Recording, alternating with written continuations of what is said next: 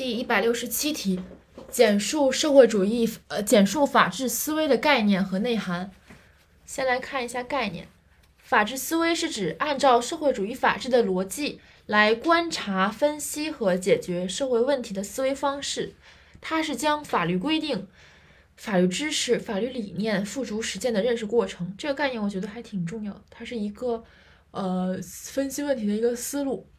法治思维是指一个基本的一个一个依据，按照社会主义法治的逻辑进行什么呢？来一观察，二分析，三解决，这也是正常的一个看问题的顺序嘛。社会问题的思维方式定性在思维方式，然后再一个副解释，就是它是将法律规定、法律知识、法治理念付诸实践的认识过程，它是一个认识过程。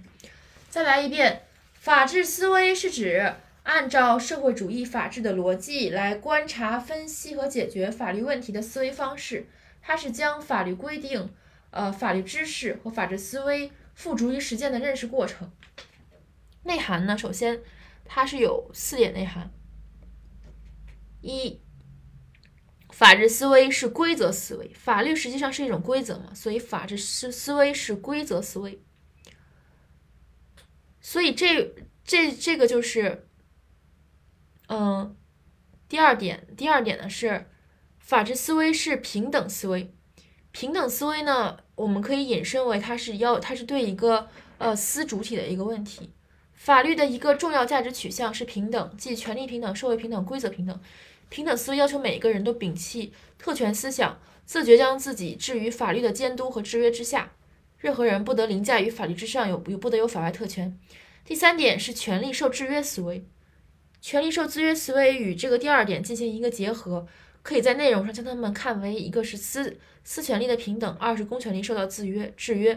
然后第四点是法治思维是程序思维，程序正义是实体正义的重要保障。